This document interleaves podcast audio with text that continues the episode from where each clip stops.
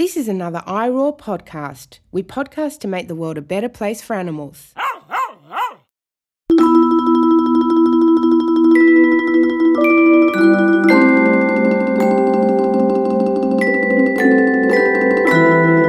Hello, I'm Emi Leese, and welcome to the latest episode of Think Like a Vegan, a companion podcast to our book, also entitled Think Like a Vegan.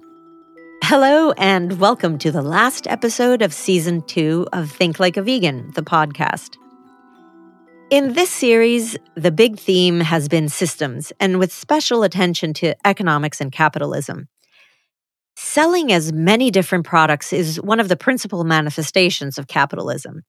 And in the context of vegan products, what's it mean to have more vegan products available to buy? Do more vegan products mean fewer animals are being exploited for their bodies and secretion? Is veganism about products?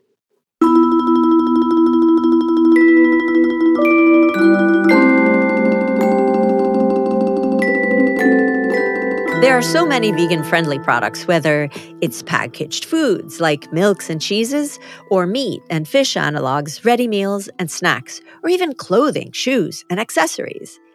In many places, vegan friendly packaged foods are available everywhere, from mainstream supermarkets to local corner shops, convenience stores, and of course, specialty shops and online outlets.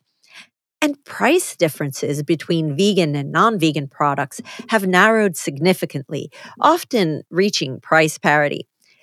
And sometimes vegan products are even cheaper than non vegan products. While this is great, no doubt, because who doesn't like nice vegan things and tasty foods, convenience, and not paying a premium, it doesn't mean veganism is winning or that fewer animals are being exploited. Animal agriculture worldwide continues to expand and increase at vertiginous rates. I wrote about it in detail in a section of Think Like a Vegan titled Body Count. Here's two examples. Between the year 2000 and 2020, chicken production increased 130%, from 14.4 billion chickens to 33.1 billion per year.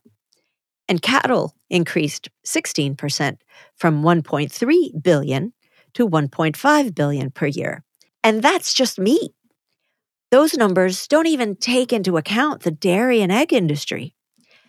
And if you're curious, these numbers are from the Food and Agriculture Organization of the United Nations. And I know what you're thinking right now. You're going to say, Emi, but I heard the numbers had decreased. And yes, you're right. There have been some small and some temporary reduction in numbers, and those have been mostly due to two things. First, the last couple of years have seen two diseases ravaging chickens and wild birds as well, and pigs and their wild cousins as well. Farms all over the world have been slaughtering entire chicken populations to try to contain the spread of this new bird flu. And it spread so widely and quickly because of the unimaginable conditions even so called free range chickens live in. This flu has also spread to wild birds and fowl, with millions dead worldwide.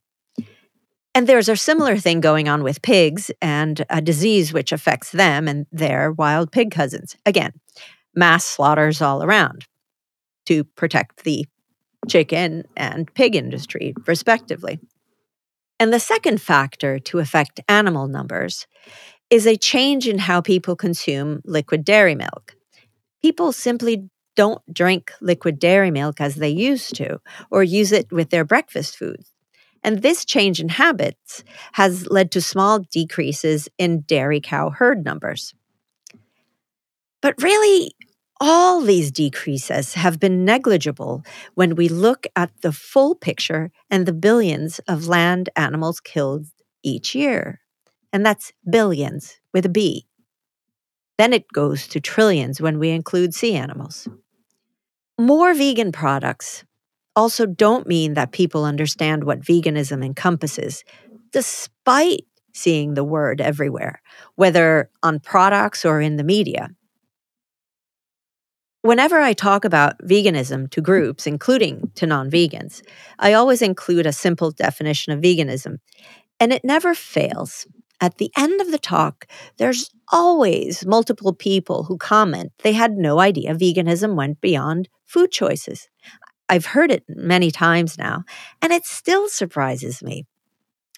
Then there are the inevitable online arguments about which company to buy from and which to avoid.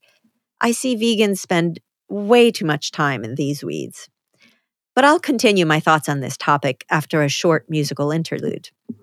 The final piece for this season is by Matthew Gerstenberger, and I've featured his music during all the interludes this season. I'm so grateful he shared these with me. I think they're dreamy. You can hear more details about Matthew and his work in episode one of this season, and listen to more of his work on SoundCloud at Seismicity. This is Over the Pacific at 3:30 a.m. 1.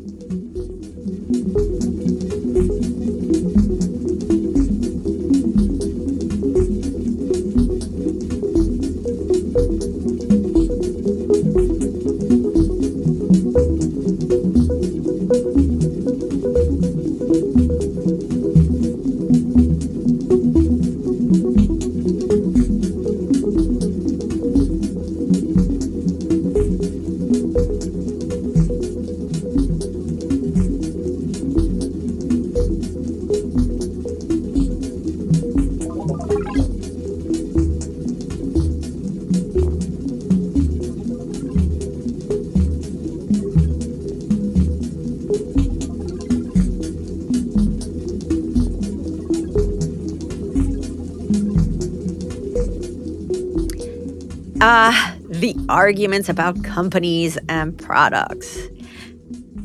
These are legitimate questions to think about, no doubt. Some products are made by companies that are vegan. Other companies may be vegan, but their corporate structure might include non vegan parent companies and affiliates. Then there are the non vegan companies making vegan products because, hey, new products mean new revenue, which again it's fine in the capitalist context. That's what companies are meant to do. And by the way, these companies are no heroes just because they're producing vegan products. It's the least they can do, just like it's the least anyone can do to stop exploiting another. And all of these companies, and in fact, all companies in general, have all one thing in common we really don't know any of the people standing behind them. We don't know if people who own it, work there, or supply them are ethical people, or for vegan companies, even vegan. And we have no idea what anyone in those companies spends their money on. So even when we say, oh, I only buy from vegan companies, or I refuse to buy from that other company, well, all that's great as consumer choices. That's all it is a consumer choice. They're valid choices, by the way, in either context. But let's not imbue shopping with any more meaning than that. Think about it this way if tomorrow company X were to cease to exist, what that company did wouldn't cease to exist unless there were also a change in the framework itself, which makes it possible for that company or its activities to exist we as activists need to understand this framework and see where and how we can change it. And shopping isn't activism.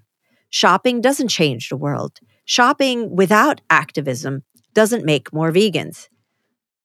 That beautiful or tasty new vegan product is simply a tool. Use it to start conversations, answer questions about what it means to be vegan, and to showcase another way of life is possible. For example, you're with a non vegan friend who is commenting on the lack of free range eggs in shops and restaurants, and they don't know how they'll bake a cake without eggs. They also make a comment about not wanting to buy non free range eggs because those are better in their mind. At that point, you might want to start the conversation by saying, You know, I'm vegan, right? And vegans don't eat eggs. And you know, I love cake. So, might I share with you how vegans bake cakes without eggs?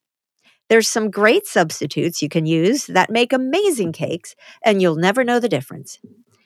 And if your friend is interested in starting this conversation, you might be able to lead it to talking about why vegans don't eat eggs and discuss what egg laying entails for the female chicken, how male chicks are killed upon hatching because they're worthless to the industry, and so on. They might simply not know. And the other thing you might be able to discuss with your friend is the reason why there are no free range eggs. And that leads us back to the bird flu I talked about earlier. Yep, there are no free range eggs because all the chickens were slaughtered, whether or not they were ill. And then that might lead you to discuss all the zoonotic diseases we've decided we can live with, or really to die by, all because we want to farm animals. And for that discussion, I recommend another section of our book, Think Like a Vegan, entitled A Deal with the Devil, where I look at all the zoonotic diseases around us. And here's another example. Say you're wearing or using apparel that is vegan and someone comments they like it. That's a conversation starter too. Something like, oh, these boots or bag or jumper or whatever it is, it's all vegan. Isn't that remarkable? We don't need to use animals to have practical and beautiful things. And you might even be able to add, this is fairly made too, so the factory workers are well paid. These situations might elicit further questions and discussions, all of which is a good thing. Activism, education, or changing people's minds, whatever you want to call it. That's the thing that makes all the difference. So focus on that in whatever way works for you. And I've, I've talked about this before too in season one. Without more people changing their minds about consuming animal products, we'll end up with a double system non vegan items on one side and vegan ones on the other, as if the existence of the former were morally equal to the latter, when it's not.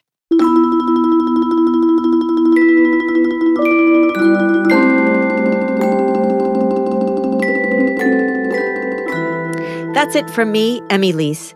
Thank you for listening to this second season of my podcast. Thank you to each of my guests for sharing their knowledge and time. My hope is these talks are useful in navigating our capitalist, non vegan world and deepening our understanding of veganism. We burn things up when we go around. We speed things up when we go around. That's it from me, Emi Leese. Thank you for listening. I'll post a transcript in due course on our website, thinklikeavegan.com. Remember, you can get in touch by email at thinklikeaveganbook at gmail.com or find Think Like a Vegan on social media. You can find me, more of my work and my upcoming events at emisgoodeating.com and on social media. Subscribe to this podcast, share it with others, and leave us a review. And you can buy Think Like a Vegan anywhere you buy books and audiobooks or request it from your local library. Production credit goes to Jim Moore of Bloody Vegans Productions. Theme music provided by Jenny Moore's Mystic Business from the eponymous album. The opening tune is Flashback, and we close with Tear Things Up. The interval music is by Matthew Gerstenberger, aka Seismicity, on SoundCloud.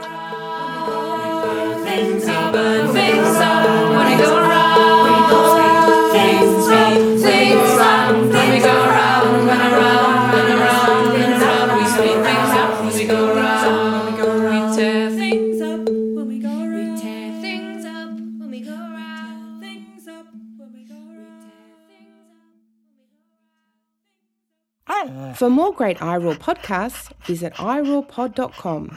That's I R O A R P O D.com.